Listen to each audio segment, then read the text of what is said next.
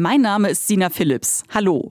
1111. Das klingt verdächtig nach einer närrischen Zahl. Doch Karneval ist vorbei, der Trubel hat ein Ende. Dafür feiert jetzt die Stadt Kassel Geburtstag. Und zwar den 1111. In diesem Jahr richtet der Stadtteil Roten Dittmold die Feier aus. Am Sonntag gibt es einen Festumzug, der dann an der Valentin-Traut-Schule endet. Dort ist ein bisschen Party angesagt mit Musik, Essen und guter Laune. Denn so ein Stadtgeburtstag, der muss gebührend gefeiert werden. Happy Birthday, Kassel!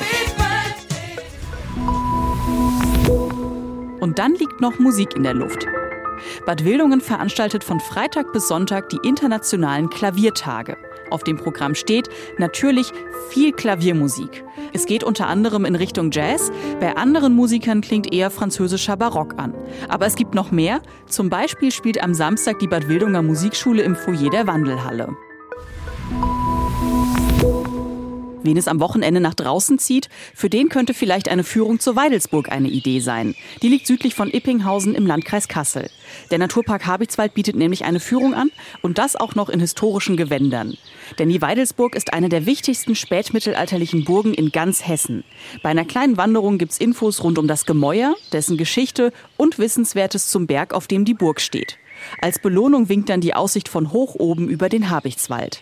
Sina Phillips aus dem Studio Nordhessen.